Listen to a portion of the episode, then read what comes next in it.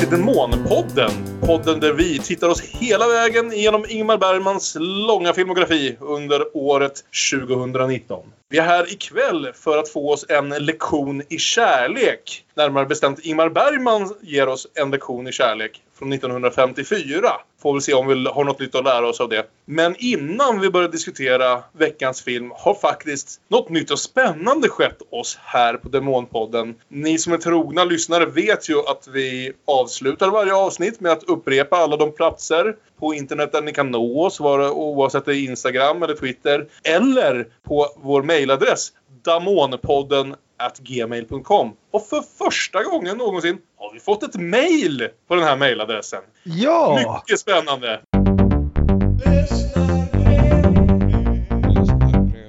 Björn, berätta för oss. Vem har skrivit och velat veta någonting? Det är alltså en viss Staffan Eriksson som har mejlat oss och skriver Hej Demonpodden! Tack för en bra podd. Jag vill ge extra beröm för det senaste avsnittet om kvinnors längtan. Nu ska vi säga så att vi spelar in det här lite i förväg så ja. Och han säger också att det är bäst intro, bäst ljud och bäst sång av alla avsnitt hittills. Men hur som helst så har han en fråga också. Nu undrar jag om det finns ett schema för kommande filmer. Får framtida manus som Trolösa och Den goda viljan egna avsnitt? Vänlig hälsning Staffan.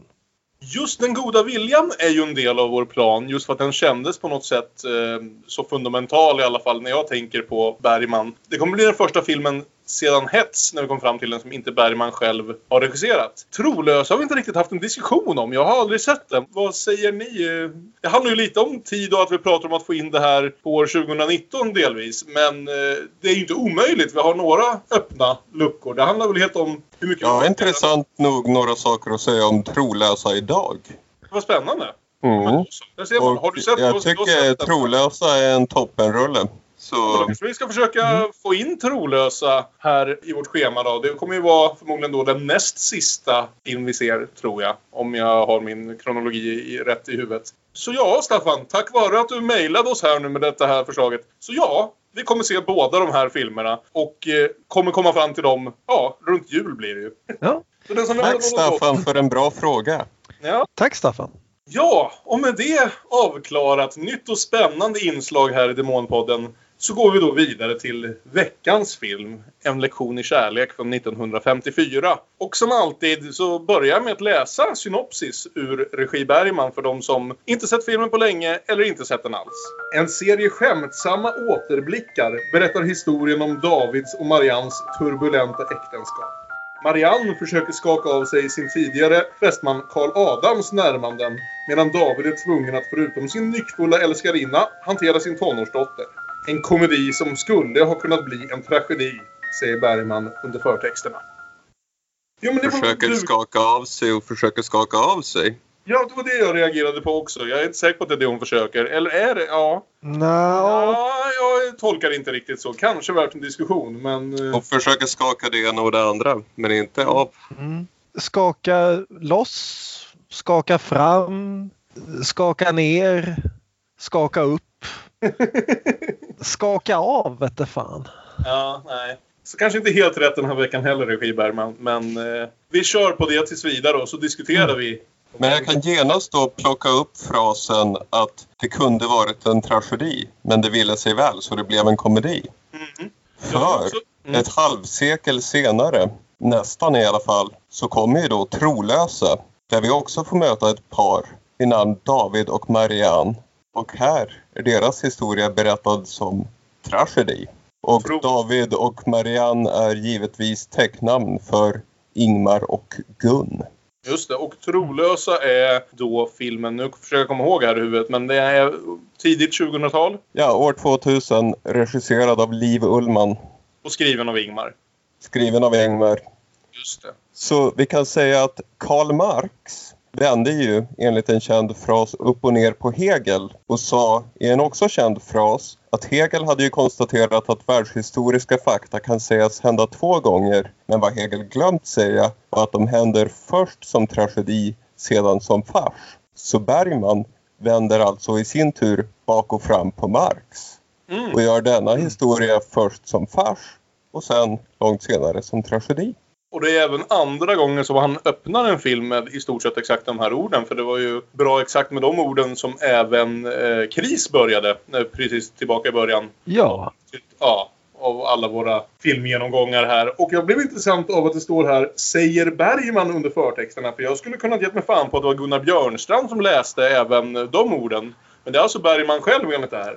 Ja, jag har läst listat att Bergman ska vara berättarröst, men det är det ju inte. Nej. Är det så? Nej. Okej, mer fel regi Bergman. Vad Ja. fan. Vi kan ju nämna lite kort också att det är den första filmen på ett tag som inte är 100% regisserad av Bergman. Det är ju en scen någonstans här i som är regisserad av Gunnar Björnstrand och Eva Dahlbäck. Jajamän. Lite oklart vilken, men han säger i det här försnacket som SVT gjorde som finns med på den svenska DVD-boxen att han var så osäker på sin förmåga att göra komedi så att det var en scen han ville stryka helt enkelt för han tyckte inte den var rolig. Och då sa Gunnar helt enkelt till honom att nej men Ingmar, nu går du in på ditt kontor och så sätter du dig och svår ett tag och sen när du kommer tillbaka så har vi gjort scenen. Och när han kom tillbaka så hade de gjort scenen och Ingmar tittade på den och den var jätterolig. Scenen är eh, den innan bröllopet, när Marianne har samvetskval. Jaha, Okej. Och han använder både där i extramaterialet och i bilder uttrycket de sa åt mig att gå och sätta en växel. Känner ni till detta uttryck? Jag funderar på om det betyder gå på dass men... Magen. Ni vet, all för mycket bra kex och mjölk. Mm. Jag försökte googla om det är något gammalt slanguttryck och jag får bara upp förslag på hur man reparerar en cykel. Så det är möjligt att det var det de faktiskt bad honom göra. Gå, gå och laga din gamla cykel. Ja, men ska vi ta ett snabbt varv runt rummet och höra i korthet vad ni tyckte om den här filmen? En lektion i kärlek. Aron? Ja. Det är ju inte en superfilm. Men eh, nog är det allt en trevlig film. Och vi, just Kvinnors väntan som vi fick sånt beröm för, vårt avsnitt om. Då ville man ju se mer av Gunnar Björnstrand och Eva Dahlbäck ihop. Mm. Och det ville även Ingmar. Och det är jag glad för. Ja, ja, det kan vi ju säga. Att, eh, ja, vi har talat oss väldigt varma för Gunnar Björnstrand hittills i podden och lär väl inte sluta med det heller. Men det här är ju faktiskt hans första regelrätta huvudroll i en Bergman-film. Det kommer bli några till av det, av det slaget. Men det här är den allra första. Han är, tror jag, nästan i varenda scen i den här filmen. När nog. Björn? Ja, men jag håller väl med Aron. Det, jag tycker den, är, den har sina brister som film. Som liksom episodisk sketchkomedi är den fantastisk ofta. Men jag tycker inte den riktigt hänger ihop som en långfilm. Men eh, alltså, som sagt, liksom att Bergman såg ju liksom, vi har 20 minuter med Björnstrand och Dahlbäck. Det är fantastiskt. Då måste 90 minuter bli ännu bättre. Och det blir det inte energin där kan inte riktigt hålla sig i, i 90 minuter. Eller den hade säkert kunnat göra det men inte på det här sättet som man väljer att lägga upp den. Jag gillar filmen men jag tycker inte den är ett mästerverk. Nej, jag håller med. Det liksom, man kan använda sig av det här uttrycket att helheten blir väldigt mycket mer än summan av dess delar. För det är ett gäng riktigt, riktigt fina scener och sekvenser och sådär. Men det, det, det hänger inte riktigt ihop. Alltså det är ju återigen är en historia som berättas i mångt och mycket tillbakablickar om olika episoder och lite olika instick. Och tråden blir lite för lös att hänga upp allt det här på ibland kan jag känna. Men det ska väl också sägas, för vi har sett honom hålla på så här med episodiska grejer och så tidigare. Men det måste ju med ganska god marginal vara den lättsammaste film vi har sett hittills. Vi har inte sett Ja. rak komedi än så länge. Det närmaste kanske är Det regnar på vår kärlek och där hade vi ändå både Gud och djävulen och staten som var ute efter att sätta dit våra unga älskande. Att musik i mörker var tokytlig var ju ett problem för filmen så vi kanske inte ska ta det som en finess. Nej, precis. Det var väl alltså en... Den var ju rolig snarare av misstag ibland. Än, än kanske att den menade att vara det. Så det här känns väl som, vad ska jag säga, medvetet lättsammaste han har gjort. Det här säger han ju det rakt ut i början, det här är en komedi. Det har han i och för sig sagt, sa han även i början av, av Kvinnors väntan. Men eh, han ljög lite för oss den gången, tror jag vi kom överens om. Mm. Men med det sagt, vi börjar filmen och som sagt börjar med den här berättarrösten från Ingmar som säger just det. Att det här är en komedi som hade kunnat bli en tragedi. Inte av Bergman som sagt, utan gissningsvis av Gunnar Björnstrand. Och sen kommer ett pang! Ja, Pang! En blixt eh, skjuter iväg. Här har vi lite fint. Författaren Bergman skriver så här i manus. I fåtöljen vid skrivbordet sitter en ung dam av utsökt strömlinje. En smula uppskärrad i sin naturliga indolans. Hennes namn är Susanne. Dock inte att förväxlas med en kyska. Kyska Susanna var en operett av Max Winterfeldt. Ah. Man lär sig så mycket om annat, om kulturen mm. runt omkring och saker som Eller hur? Bergman när man... När ni... Ja. Det är jättespännande. Och, och hon eh, talar in i kameran. Du är ett krek. Du är bortskämd och brutal och cynisk. Och du ska vara kvinnoläkare som inte har begripit en kvinna i hela ditt liv. Om jag orka skulle jag skratta åt alltihop. Du är så fruktansvärt naiv. Du vill alltså inte gifta dig med mig? Nej tack. Och här igen anar man, är detta ett självporträtt? Ja, Mm. Mer och du ska regissera kvinnors väntan. Du som aldrig begripit dig på en kvinna i hela ditt liv. Precis och dessutom var är vi nu? Jo, vi är på en gynekologmottagning. Vad var Ingmar Bergmans cameo i just kvinnors väntan? Jo, han försökte ragga upp kvinnor på en gynekologmottagning. Nu har hans alter ego lyckats ragga upp kvinnor på en gynekologmottagning. Vi har ett helt nytt tema i Bergmans, efter liksom alla abortfilmer han gjorde i början där, så har nu hans alter ego helt och hållet gått över till att vara den här som sköter om det här och raggar upp kvinnor på en gynekologmottagning. Och det, och det är faktiskt utan skämt åsido, så det stämmer ju lite med vad vi vet om Bergmans eget liv här. Att vid det här laget har han säkert gått från en person som på 40-talet var rädd för och lite orolig kring det här att han uppenbarligen skulle bli pappa ett antal gånger. Till att gissningsvis då vid det här laget förmodligen acceptera ja men nu är jag väl pappa då. Då får ja. man väl göra vad det blir av det. Om vi sen ser på scenerna som kommer här mellan Gunnar Björnstrand och hans dotter i filmen. Ja, och vi kan ju också nämna att den som spelar Susanne är Yvonne Lombard. Lombard, Lombard som alltså också är Lennart Helsings fru. Okej. Okay. Jag känner igen henne framförallt från en himla massa 90-tals-TV när man liksom växte mm. upp och så. så. Hon har gjort otroligt mycket saker. Lever fortfarande, ska vi säga, 90 bast gammal. Men eh, jag kommer ihåg att under 90-talet så såg man ju henne i sådana saker som Snoken, Rederiet, TV-serien och långfilmen om eh, Bert. Och även, eh, kanske mest för mig, eh, den ganska kultförklarade och väldigt populära miniserien Rapport i himlen.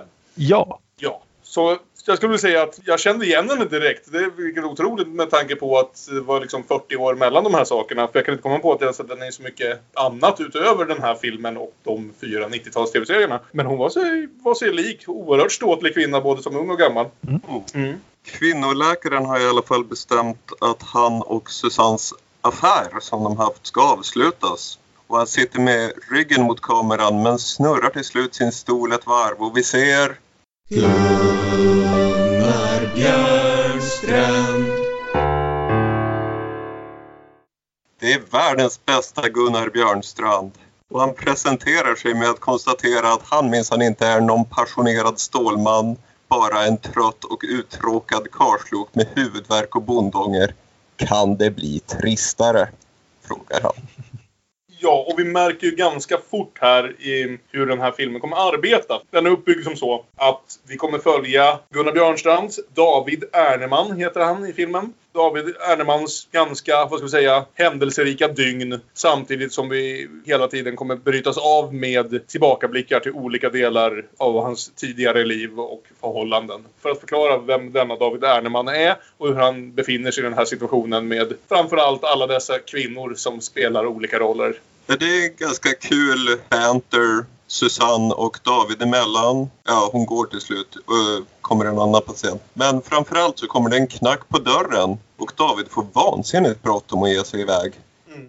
Det är eh, chauffören Sam som spelas av John Elfström, Åsa-Nisse som vi berömde så mycket i Musik i mörker. Den bästa delen av den filmen tror jag vi är ganska överens om. Mm. Som här har något av en crazy-roll. Ja, innan, innan vi går in på Sam vill jag bara lyfta fram en replik här av kvinnan som spelar sjuksköterskan här. Spelar Dagmar Ebbesen som får den odödliga repliken. Vore jag inte en kristen kvinna så skulle jag bestämt säga fy fan. Ytterligare en i raden av de här rivjärnstanterna som, mm. som Bergman gillar och vi gillar. Men Sam och eh, David, jag kommer glömma det varenda gång nu. Jag kommer börja kalla honom Gunnar Björnstrand från och med nu. Ni kommer veta vem jag menar. Sam, chauffören Sam och eh, Gunnar Björnstrand har väldigt bråttom iväg. Det är någonting särskilt som ska hända här. Och vi lär oss lite snabbt vad, eh, vem denna Sam är i en, ska vi säga, besynnerlig beskrivning. Hör du Sam, har du aldrig trasslat med fruntimmer och sånt där? Inte sen jag slog ihjäl min fästmö.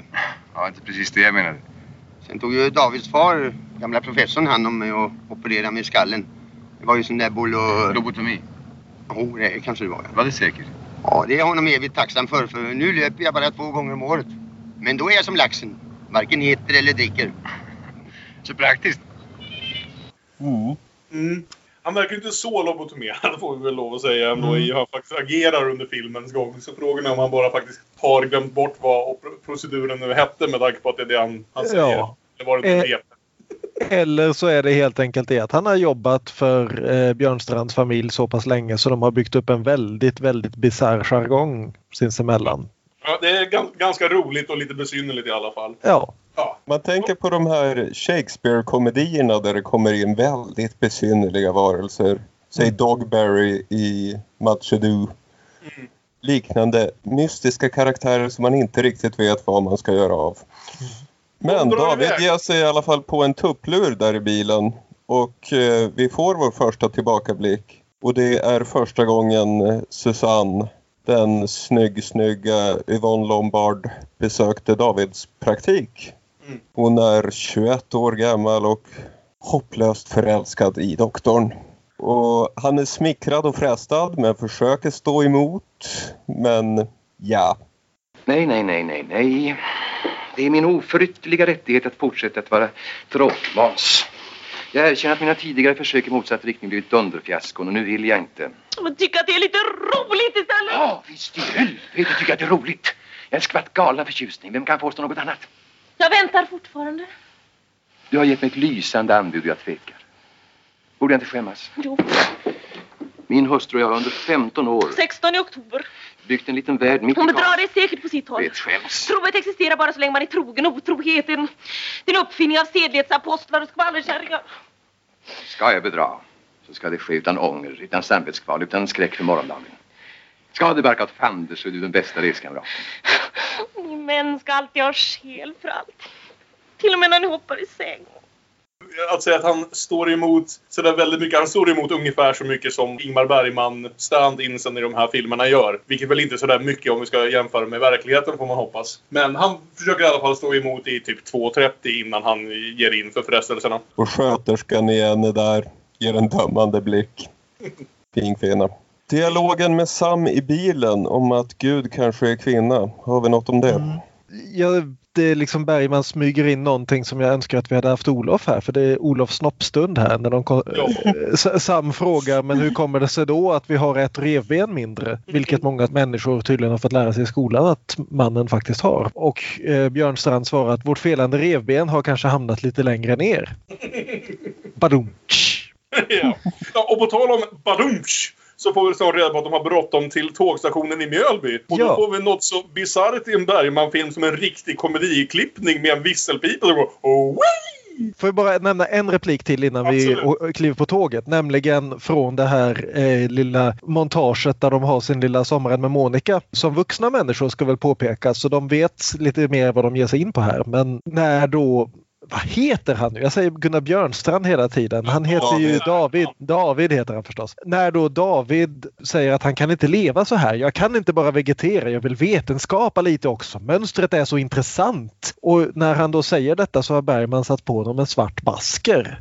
Så det är återigen fråga eh, liksom hur pass självbiografiskt det här är. Liksom. Men Ingmar, kan vi inte bara stanna här ute på landstället och ta det lugnt? Nej, jag måste skapa konst! Vi är ju mm. långt inne i det här som jag diskuterade lite när vi pratade om till glädje. Att Bergman var ganska, verkar vara ganska inne på den här teorin. Att bara han erkänner att han har alla de här bristerna så förlåter han också sig själv för dem. Om sen omvärlden förlät honom är en annan sak. Ja.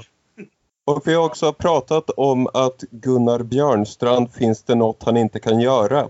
Jag vet inte riktigt om han klarar av att ha skinnpaj och basker. inte det bästa modet på den gode Gunnar. Kanske, kanske är så. Men det kanske också säger något om karaktären. Han försöker vara lite ungdomligare här nu när han är med en, med en ung snygg tjej som är hälften av hans ålder. Ja. Liksom, ja, men lite medel, medelålderskris liksom. Att nu är det... Ja, han är Ja. klädd för ja. ja, jag gillar den tolkningen. Ja, jag, jag gillar det också. För att bokstavligt talat, han kan, fixar inte riktigt längre. Men han försöker ta mig fan i alla fall. Ja. Ja, Sam kör ju som en eh, galenpanna och hinner med tåget. Han hoppar på Och- ett väldigt specifikt tåg i Mjölby och säger åt Mm. Sam att möt mig i Köpenhamn vid den här tiden. Sam har en lista med uppgifter. Gunnar Björnstrand har en plan. Precis. När han kommer ombord tåget och i tågkorridoren står en långsmal skäggig jävel i basker och läser tidningen. Jaha.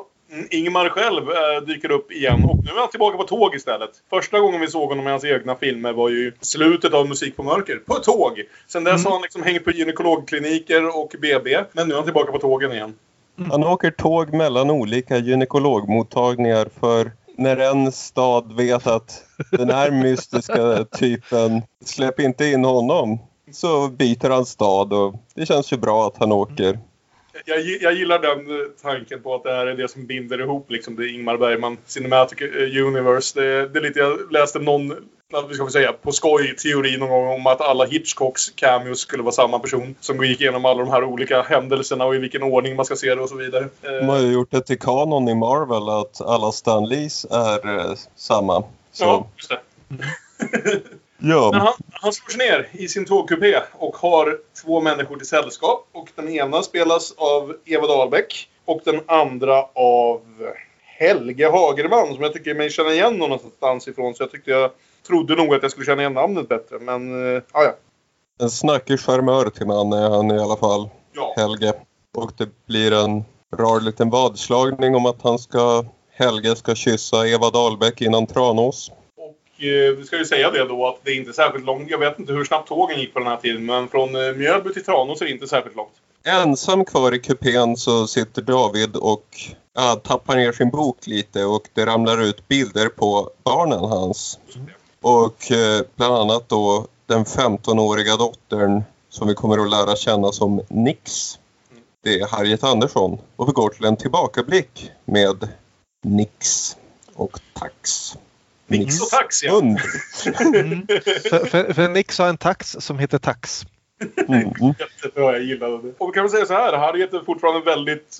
Hon är otroligt duktig på att spela alla möjliga olika åldrar. Jag tycker hon säljer verkligen att vara 15 här igen. Alltså, Ja. jag, Mm. hade jag inte vetat hur gammal hon är på riktigt, genom- eller bara genom att ha sett henne i de här två tidigare filmerna, så hade jag nog kunnat tro på att hon var eh, 15-16 års åldern här. Alltså, hon eh, gör det väldigt väl, tycker jag. Det är liksom inget som, som man faktiskt tänker på i själva filmen. Hon kommer in och är precis lika bra som hon brukar vara, men i en ganska annorlunda roll, får vi väl ändå lov att säga. Eh, Mm, till- hon har ju lite varit kvinnligheten personifierad och Ja, här är hon 15 år och har ingen lust att vara kvinna längre. nej. Du som är läkare, kan du operera en kvinna som blir man istället? Det tror jag inte. Det står i tidningen att man kan göra så. Så, så märkvärdigt. Jag skulle vilja bli opererad. Du, Jag är alldeles förbaskad typ av att kvinnan ska tala om för en. så ledsamt kära Nix. Jag ser bara mamma har det. Mamma så olycklig då? Vara beroende av en man. Jaha, du menar ekonomiskt? Du vet mycket väl vad jag menar. Hon säger flera gånger att hon önskar hon var pojke. Mm. Och, Och till och jag med, antar att hon inte ska tolkas som en transperson utan... Ja, fast hon diskuterar ju bokstavligt talat att de kan göra sådana operationer nu för tiden, vilket jag nästan Ja. är intressant nu när man ser, det, ser det med dagens ögon. Liksom. ja, och det får ju heller aldrig egentligen i filmen om vi ska spoila hela. Jag satt hela tiden och väntade på att hon skulle lära sig att bli en riktig flicka men det kommer ju heller aldrig. Det var ganska Ja, skönt. det, Så om hon bara är lite allmänt pojkflickig eller om hon inte är en hon eller ja, det lämnas lite öppet. Mm. Jag tänker att David tolkar det i alla fall som att jag har varit en dålig far och Mm. det att se skräcken av den tvåsamhet som Nicks föräldrar har inte gett henne en bra bild av vuxet kärleksliv. Nej, precis. Men det som jag finner lite fascinerande i det, det är... Alltså återigen, vi hoppar lite fram och tillbaka här för att förklara vissa scener. Senare när vi ser en scen som ska utspela sig för bara ett år sedan, för det här ska ju tydligen vara nu bara någon månad sedan tidigare, samma Mm. sommar. Så får vi ändå bilden av att allting verkar ha varit okej i alla fall fram till för kanske ett år sedan. Ungefär. Egentligen Ja. fram, till, att Yvonne Lombard klev in i, i Davids liv.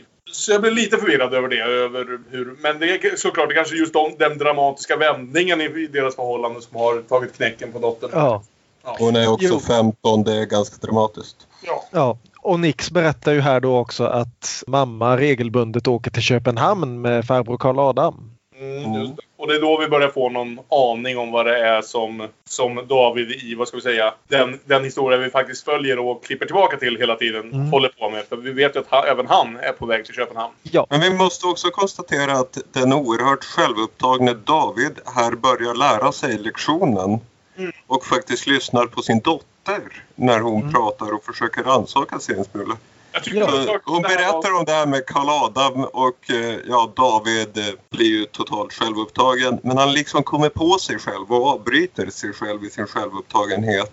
Mm. Och de har en ganska fin dialog också. Så, Jag tycker det här var en av filmens bästa scener. Det var också framförallt den scenen. Den var inte helt ohumoristisk men det var kanske den som fungerade allra bäst på ett dramatiskt plan snarare än som, som ren liksom, komedi. Det, så jag skulle säga att det här var en av mina favoritscener i filmen. Det var en ganska fin dialog liksom far och dotter emellan. Vilket är något som vi inte riktigt har sett Bergman gå så här väldigt in på tidigare. Eh, Det är väl först nu han har börjat själv få barn som är stora nog att det går att konversera med på det sättet. Kan man tänka sig. För Hans, hans första barn borde väl ha varit åtminstone 10, 11, 12 vid det här laget. Nix vill inte åka hem och träffa mamma i alla fall. Hon är så jävla arg på henne. Så de åker iväg till en, vad heter det? Drejshop höll jag på att säga. Det är knappast det. Shop. Ett krukmakeri heter det. Ja. Eh, Hur som helst. Grejshop Där, är också bra.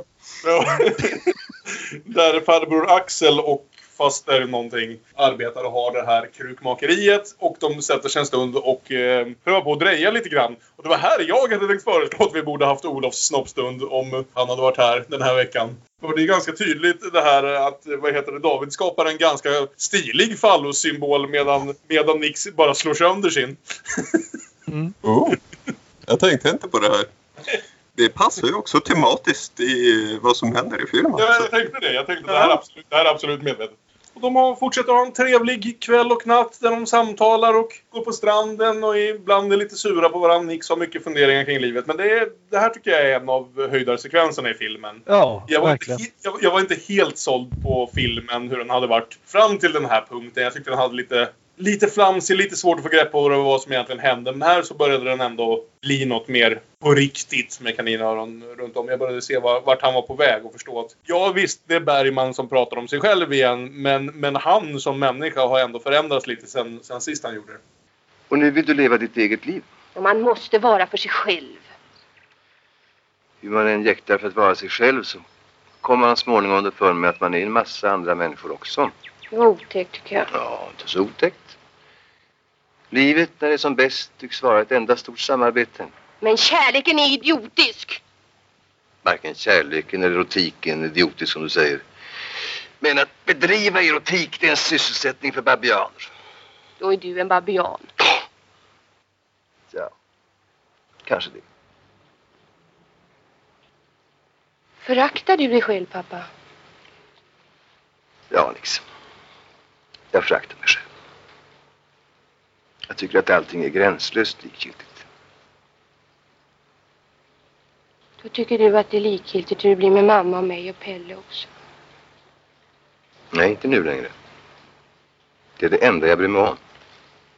Hur man än jäktar för att till varje pris vara sig själv upptäcker man så småningom att man är en massa andra människor också.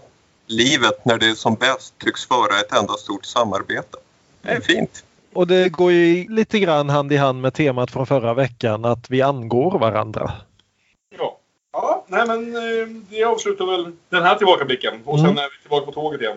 Där väl så småningom börjar inse det här som vi kanske redan hade anat. Nämligen att Eva Dahlbeck sitter i den här kupén tillsammans med vad han nu hette. Helge, handelsresande Helge. Och eh, vi förstår ju ganska snart att Eva Dahlbeck såklart är fru Erneman. Alltså Mm. Nix, hans fru, Nicks mamma och allt så vidare. Som Nix har varit arg på och han har varit oroad över och så. Men som vi än, än så länge inte fått se. Men här är hon ju. Hon har varit här en bra stund innan de faktiskt avslöjar. Innan handelsresande Helge lämnar kupén och de avslöjar för varandra. Vi förstår vilka de är baserat på vad de De avslöjar för varandra.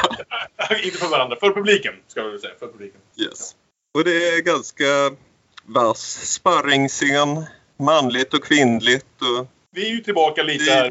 Inte så mycket hissen i Kvinnors väntan kanske, men i taxiresan, eller i bilresan innan. De, emellan. de är ju otroligt skickliga de här två skådespelarna på att spela av varandra. Alltså de Mm.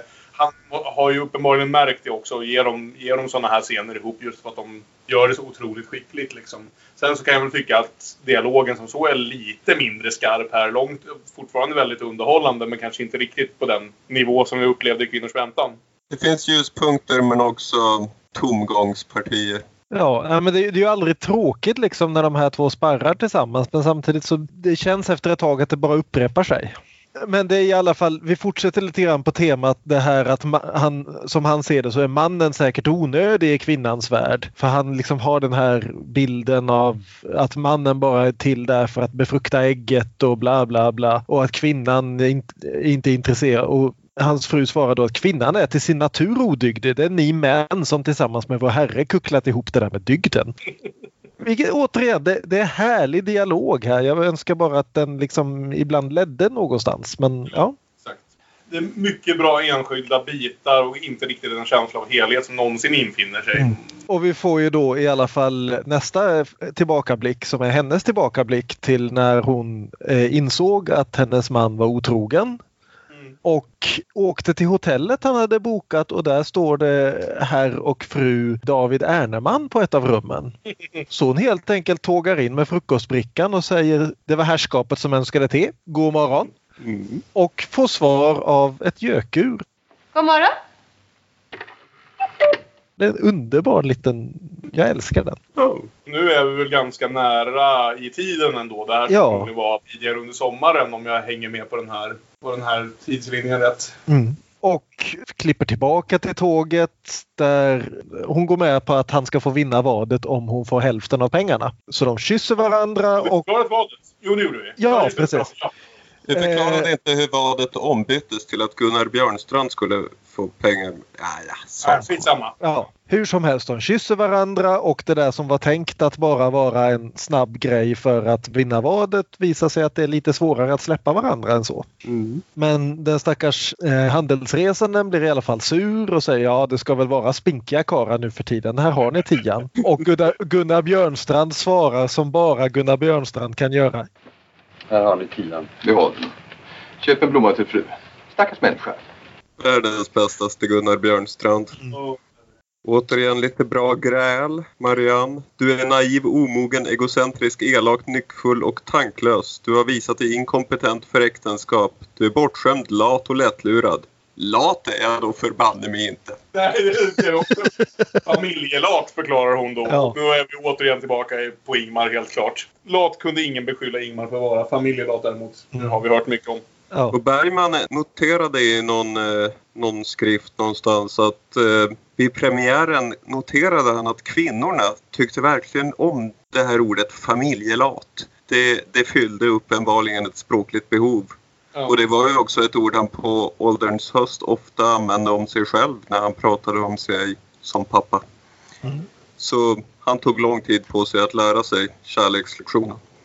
Och vid något tillfälle här så nämner de ju även det här. eh, Vi har hört det här namnet Karl Adam förut. Men inte sett honom än. Men Karl Adam är alltså den här mannen i Köpenhamn som, som Marianne heter hon, Eva Dahlbeck, ska möta. Och vi lär oss att det är ju hennes gamla fästman. Som David en gång i tiden stal henne iväg från, förstår vi av deras dialog. Att de tre brukade vara ett litet gäng i Köpenhamn för 15 år sedan. Yes. Och då klipper vi in till vad som också måste vara en av, tycker jag, av de riktiga höjdarna till tillbakablickar. En av de scener jag kommer komma ihåg i alla fall. Eller två scener, ska vi säga. Dels då den här... Ja, vi möter Karl Adam och David för 15 år sedan. Ingen bryr sig om att de ser exakt likadana ut som de gör nu. Fast eh, Gunnar Björnstrand har lite mer skokräm i håret. ja, precis. Han är an, aningen ja. mörkare i håret. Ja, det här kommer väl säkert också lite teaterskada, men Bergman bryr sig precis lika lite om huruvida skådisar har rätt ålder för karaktärerna de spelar som han bryr sig om vilka dialekter de har för vart de ska vara. Men Karl Adam står helt enkelt vid altaret, ska vi väl säga. Eller inte vid altaret för de är inte i en kyrka, men de ska ha en borgerlig vigsel eller vad det nu En vigsel i alla fall, i en festlokal. Men hans trolovade Marianne då för 15 år sedan dyker aldrig upp som han skickar iväg David för att kolla vad fan hon håller på med i stort sett. Och då kommer vi då till den här scenen som uppenbarligen regisserades av eh, Gunnar Björnstrand och Eva Dahlbeck själva. När de bad Bergman kliva ut ur rummet. Och det är helt enkelt att hon vill inte gifta sig och eftersom ingen gör någonting halvhjärtat i en Bergman-film så sättet hon visar att hon inte vill gifta sig är att rusa upp ur sängen och fram till en snara som hon har hängt upp i taket och försöka hänga sig i den. Men eftersom det är en Bergman-komedi så håller inte taket och alltihopa rasar ner och de blir täckta av ett moln av gips i typ två minuter jag älskar den alltså. Det, och det är liksom speciellt eftersom man vet vart det här är på väg. Både därför att vi vet ju att de har varit gifta i 15 år men också att Karl Adam då säger till honom när han säger, ber David åka och hämta henne så säger han du som är min enda vän i livet. Och det är som, men säg inte sånt i en romcom om förhållanden och otrohet. Gör bara inte det. Vet du inte vilken film du är med i? Ja. Det är en fin scen. De lyckades bra med den här Bergmanlösa scenen. Mm. Och eh, sen till slut så... Bergman kom tillbaka. Vill ni ha några nya kamerainställningar kanske? Nej då, vi gjorde det för en kamera. den som du ställde upp. Hur som helst, då kommer vi ju fram till det när de sitter här i gipsmolnet. Att det är såklart att de älskar varandra istället. Det vet vi ju redan för vi vet att de kommer att ha varit gifta i 15 år. Men de går tillbaka till den här, det som skulle varit en bröllopsfest och som nu såklart kommer snart bli en inställd bröllopsfest. För att berätta för Karl Adam precis vad det är som står till. Ja. Och det blir ju också ett jävla party på sitt sätt. Nu plockar ju Bergman verkligen fram sin inre Kapten Haddock här alltså. Ja. Och det är fem minuter där då Marianne... Ja, Karl Adam spelas av Åke Grönberg ska vi säga som vi såg som huvudrollen i Gycklarnas afton förra veckan. Precis. En, ganska, vad ska vi säga, kraftigt tilltagen herre med ordentlig basröst. Eh, som bokstavligen får Gunnar Björnstrand att se ut som en liten vekling när han står bredvid honom. Ja. Ja. Och, och Eva Dahlbeck och Åke Grönberg bara går loss på varandra i fem minuter i stryk. Några Liksom- av de bästa jävla förolämpningar jag har hört i en film alltså slängs Ja. i de tidiga faserna. litet urval. Drummel, skitjänta, komposthög, nu ska du ha stryk din jävel, subskaft, snuskummer, kyss mig där ryggen byter namn som Bergman kommer att återanvända 30 år senare. Du är inte värd att slicka mig i, åh förlåt pastorn, under fotsulorna. Jag vädjar, detta är lögnpropaganda! Du vägrar! Spark i ändan ska du ha, det ska du få också! Din fyrdubblade kroppkaka! Oh, förlåt mig pastorn. Här har man gått i tre år och varit hushållerska åt det där förbannade krogeniet. Marianne, gör det och gör det och gör det. Marianne hit och Marianne dit. Stoppa mina strumpor och, och eh, det här är ju rena svinmaten. Upp ur sängen och laga kaffe nu. Ha dig kysst när du vaknar i storjämt. Och Det är en ära för dig din lilla idiot att få tjäna mig som är världens största skulptör. Jag som en gång ska sitta på Gud faders högra sida och snacka med Michelangelo. Du, det där har jag aldrig sagt! Håll babblan, du har sagt ordagrant! Du var full! Du var alltid full! Ja, du, du full på våra bröllop också, det är väl typiskt? Ja, men jag var nykter när bröllopet började. Nej, det här var skitbra. Som, som liksom fristående scen är det här så jävla bra. Och så ska det slängs saker och krossas saker och blir hot om våld och lite våld. För Karl Adam knockar ju David, Gunnar Björnstrand, väldigt tidigt i den här scenen. Så att sen själva bråket kan stå mellan honom och, Ja. eh, och Marianne. I, i, I, ska vi säga, det hittills mest övertygande knytnävsslaget i en Ingmar Bergman-film. Det stämmer nog. Ja, nej, det, det är en riktig höjdare till scen också. Det är liksom, den här scenen känner jag och de här tidiga scenerna med, med Harriet Andersson och Gunnar Björnstrand som nog Mm. Ligger med varmast om hjärtat från den här filmen om jag nu kan bedöma något sånt bara några timmar efteråt. det här eh, fighten får ett väldigt konstigt slut när de väl mer eller mindre bestämmer sig för att nu har vi skällt ut varandra så mycket så att nu har vi ingenting kvar. Nu kan vi lika gärna passa på att festa. Ja, jag gillar det. Jag gillar att de får ut sina Ja. aggressioner, de får ut alla de här vredesorden, de slänger saker, de krossar saker och sen så bara är de klara liksom. De har fått det här ur sig. Nu kan vi lika gärna passa på att ha den här festen ihop för allt är ju framställt för fest. Men det ska också göras klart, tycker jag vi får klart, att det är inte som att den här vänskapen med Karl Adam har varit något som har bestått sen. Utan han har nog sen försvunnit ur deras liv. Ja.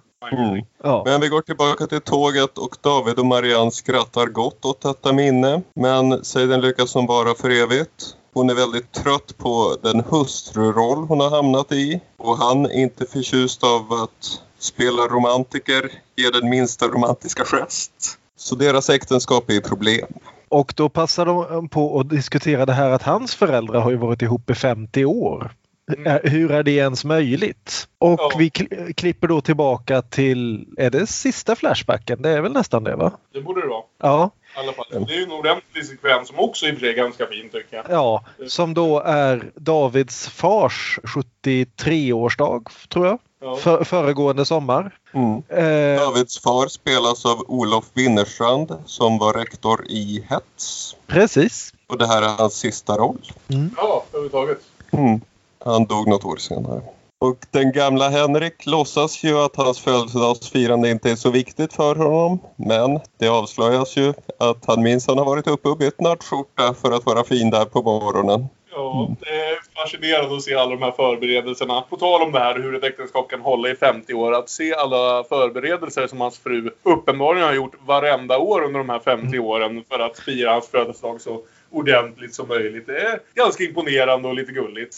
Ja, och det är ju också överhuvudtaget så jag gillar den här scenen dels för att det är en så typisk familjescen. Det är familjekäbbel och barnen in, eh, kommer inte överens och David och Marianne går och gnabbas och mamman försöker tjata på dem och när de väl liksom ska göra den här utflykten så är, håller de på att gräla. Men har du långkalsongerna på dig nu då? Du vet att du får värk i lederna annars. Mm. Och det är, liksom, det, det, är en scen som bara känns så naturlig. Den, den verkar inte vara på väg någonstans egentligen förrän vi då får den här scenen där gamle farfar måste gå och byta kalsonger och Nix följer med honom och de får väldigt fint samtal om det här med, med livet och döden och mm. Så jag, jag, vet inte om det riktigt passar in i den här liksom romantiska komedin om att återtända personen i ett äktenskap men den är rätt fin ändå.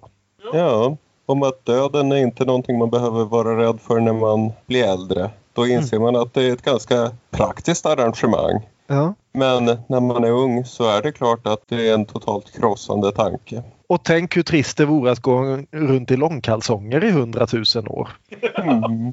Och de har också tvingat på hennes eh, farmor, Nicks farmor, har mm. tvingat på henne en klänning. Mm. Och det är ju naturlig familjescen ger onaturliga tonåringar. Ja.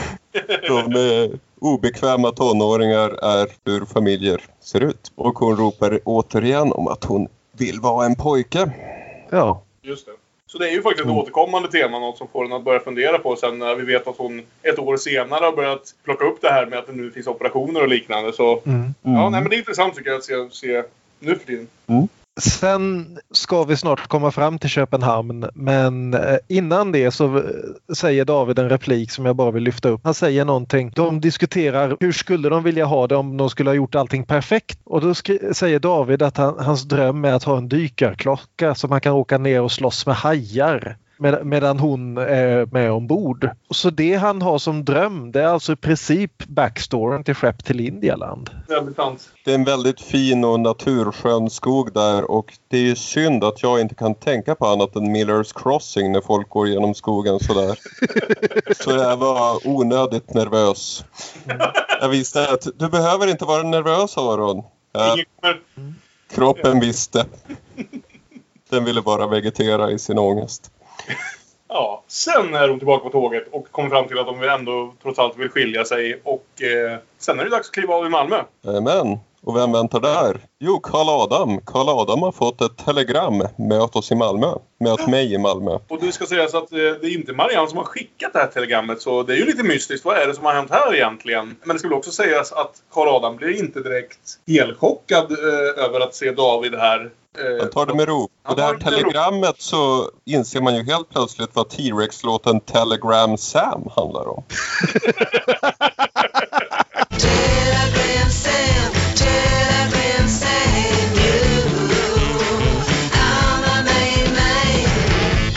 De tar... de tar färjan över och eh, några saker som, eh, som Marianne ropade i det här eh, ordkriget när bröllopet var inställt var ju att hon inte gillade hur Karl Adam drack så mycket och hela tiden pratade om vilket konstnärsgeni han är. Mm. Och det här har ju David lagt på minnet. För han ser ju till att nu ska Karl Adam dricka och ger hela tiden inviter. Prata om vilket konstnärsgeni du är.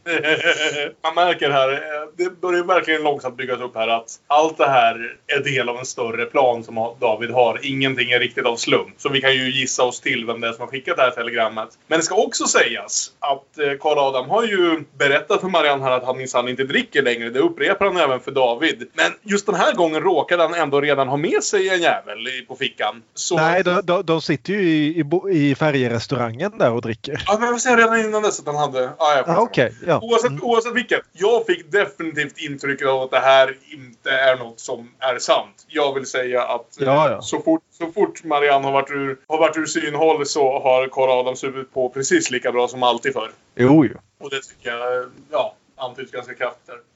Well, de hamnar i bilen och det är ju dags att skiljas åt. Men ska de skiljas åt? David vill ju inte gå riktigt och ja, de lämnar det till slut till Marianne att hon ska få avgöra. Ska, ska de ta en avskedssup till? Och Marianne, lite full i fan, tycker att jajamensan, det vore kul. Ta mig till något omoraliskt ställe.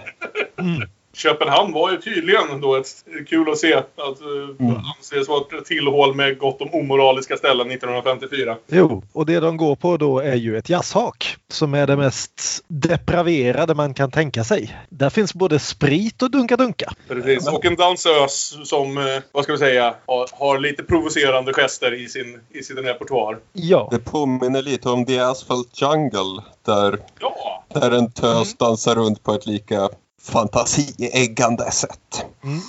Ja. Och här är det ju så kul att vi har de här skådespelarna Eva Dahlbeck, Åke Grönberg och Gunnar Björnstrand för nu är det ju lite tjuv och rackarspel och vem ska supa vem full och ja. lura på vem vad och de här är ju komedigiganter måste man säga. Mm. Ja, och det är ju mycket deras förtjänst att det här blir ju faktiskt riktigt kul.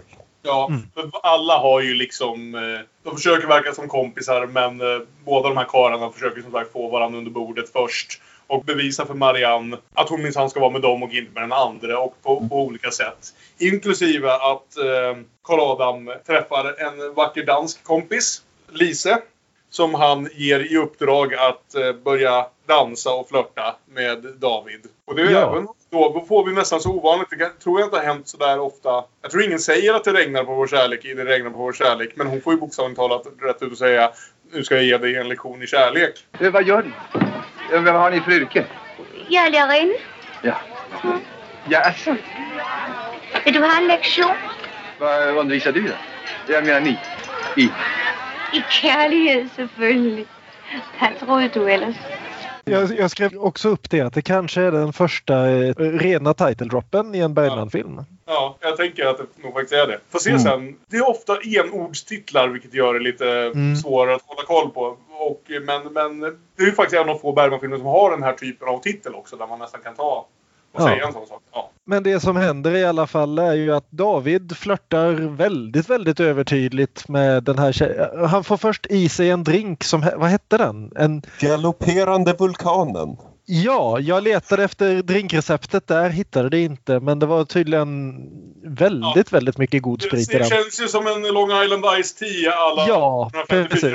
Ja. Precis, och gör en väldigt stor produktion av att han ska hångla upp den här tjejen och gör det också. Var på Marianne blev helt rasande av eh, svartsjuka. Ja, Karl Adams plan där funkade inte jättebra.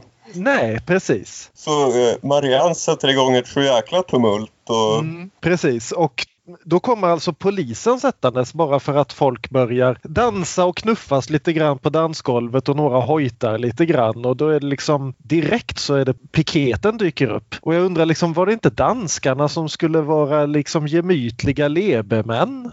Eh, till skillnad från oss liksom tilltäppta PK-galningar uppe i, i kalla Sverige. Liksom, ska det här verkligen föreställa danskt partysinne? Jag är besviken. Jag bara antog att det var någon form av dansk svartklubb när det där. Det händer ju alltid att det mm. blir lite vad heter det, lämpliga ja. razzior i filmer när en scen behöver brytas upp. Men hur som helst så rusar de ut på gatan och Marianne springer längs kajkanten i Nyhavn och skriker att om det fanns vatten i närheten skulle jag dränka mig. Ja, och vi ska säga en sak. Här vill jag säga en sak som jag tänkte lite grann på faktiskt. Och det är att i många av de tidigare filmerna här i serien så har vi pratat väldigt mycket vackert om fotot. Särskilt när han har varit ute i skärgården och sen i Gycklarnas afton och så vidare. Mm. Det är inte riktigt lika märkbart i den här filmen som inte är filmad av någon av hans mer berömda fotografer. Den här är filmad av Martin Bodin, alltså var, Mm. vare sig Gunnar Fischer eller Sven Nykvist. Men det här är den bilden i filmen som jag verkligen gillade. Den här Ja. långa tagningen, tagen från tvärs över vattnet, uppenbarligen på, liksom, verkligen på plats i Köpenhamn. Ja. När vi ser deras, vad ska vi säga, sista gräl av väldigt många gräl som de har haft i den här filmen. Ja. Ja. Och det är bra spelat igen. Gunnar Björnstrand är fortfarande lite i danstagen. Så Mm. när Marianne går på och knuffar honom bakåt, han, han backar och han liksom dansar sig bakåt. Mm. Han känner att det börjar gå bra för honom. ja. För vem är det då som dyker upp helt plötsligt?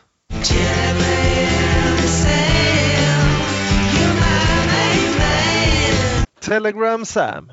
Åsa-Nisse! Jajamän.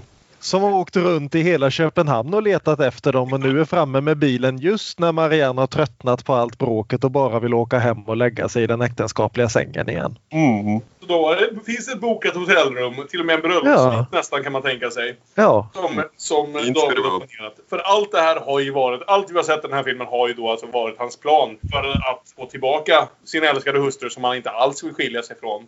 Mm. Och det förklarar ju också varför vi i första scenen såg att han nu har brutit upp det här förhållandet med den unge Yvonne Lombard. Det finns delar i den här planen som jag tvekar lite på om han faktiskt hade kunnat planera. Men eh, till slut fick han, för att filmen ska kunna knytas ihop som en säck på slutet så får han det precis dit han vill. ja. Det ville sig väl och därför blev det en komedi. Ja, Jo. exakt. Och de, så de checkar in på det här bröllopssviten och hänger upp en skylt där det står må icke förstöres. Men Förstör, sen... förstöres. Och sen dyker det upp en jävla kerub. med, med Amors pilbåge. En liten halvnaken åttaårig grabb. Spelad av Björn Näslund. Också han i sin sista filmroll. Antagligen inte för att han dog.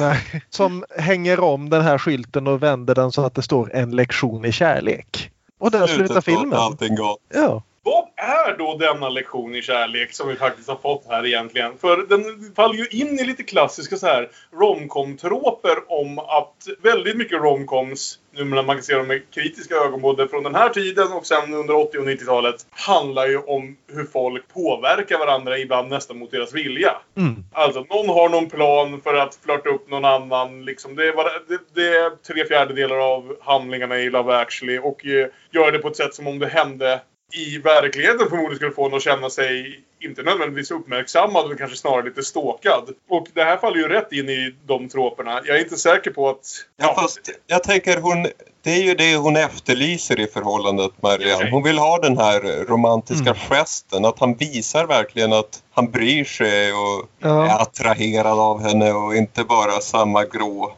Mm. Sen, sen samtidigt undrar jag lite grann över det här att hon, Susanne skrivs ut väldigt tidigt ur filmen och sen så handlar resten av filmen om att hon ska, liksom, att Marianne ska lära sig att sluta med vänstrande. Det blir liksom all, Som- det blir liksom, ja oh, det är ganska tydligt, det har varit vänstrande i alla fall. Ja, fast, fast det, jag förstår det ju som att hon Ja. har det här förhållandet igen efter att de har separerat efter att hon Jo. fick hotellrummet. Ja, precis. Ja, Men, men, ja. men, men, ändå, det handlar väldigt mycket om att det är hustrun som ska Mm. tillbaka in i follan snarare än att han ska be liksom försöka göra rätt för sig. Alltså kan man argumentera för att han faktiskt äntligen Mm. har lärt sig någonting om hur han bör be- behandla henne. Ja, absolut. ses. Absolut. Så, så att de nu har landat Mm. på, ett, på ett plan som gör att de kanske tar sig till den här 73-årsdagen. Ja. Där han får bli väckt på födelsedagssängen med av, Ja. av, en, av en släkt som inte Ja. riktigt var där. Ja, men det för oss fram till slutet av En lektion i kärlek. Som sagt, en film som absolut har sina ljuspunkter.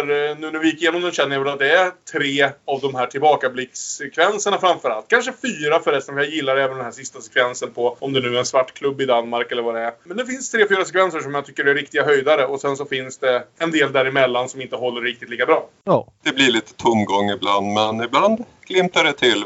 Mm. Som sagt, det har ju varit bara kul att se Gunnar Björnstrand i sin första huvudroll för Bergman. Nu kommer han dyka upp väldigt flitigt här. Sen så är det ju alltid en fråga med de här mer ensemblefilmerna vad, vad vi ska räkna som en huvudroll. Men att han får viktigare roller från den här Ja. punkten är helt klart. Jo. Ja, har ni något mer ni vill säga innan vi går vidare in på Som sagt, just det här att det är en så pass lätt komedi och att det är ett originalmanus av Bergman. För de liksom rena komedier han har gjort tidigare, ja, framförallt då Det regnar på vår kärlek, har ju varit efter, efter förlaga. Så nu har han själv bestämt sig för att sätta sig ner och skriva en lätt komedi. Mm. Det är ju ett steg framåt från den arga unge mannen som gjorde fängelse. Det är sant. Mm. Och jag tänkte på det också, jag glömde det när vi var vid den scenen, men äh, återigen tar han fram det här om armbrytningen som kraft, den riktiga kraftkampen att visa vem som mm. talat har överhanden, inte bara fysiskt. Som vi ser med den där fantastiska armbrytningsscenen mellan eh, Harriet Andersson och Hasse Ekman i Gycklarnas afton. Skrämmande mm. kanske man ska säga. Fantastisk men skrämmande till nu när det första de gör när de möts igen efter 15 år, David och Karl Adam, är såklart att bryta arm för att se vem som, vem som har övertaget nu för tiden. Ja. Vem vann? Jag har helt glömt den här scenen. Karl Adam vinner ju hur lätt som helst. Han är ju en man av dubbelt ja. så som Gunnar Björnstrand. Just ja, det är ju till och med någonting Gunnar Björnstrand tar upp om varför han är obekväm med att vara romantisk. Han skäms över sina taniga armar. Mm. Ja, men då så. Då lämnar vi väl denna lektion i kärlek bakom oss. Vem vet om vi har lärt oss något. Och eh, går vidare in till veckans avdelning som, ja, vad kallar vi den Aron? Dubbelbull, dubbelspel, parhäst, filmfest. Det här är alltså den del i programmet, eller bara nu i podden, där vi väljer en film att para ihop tematiskt med en lektion i kärlek. Fart. Vem vill börja denna vecka? Jag kan börja. Ja, men kör hårt Aron.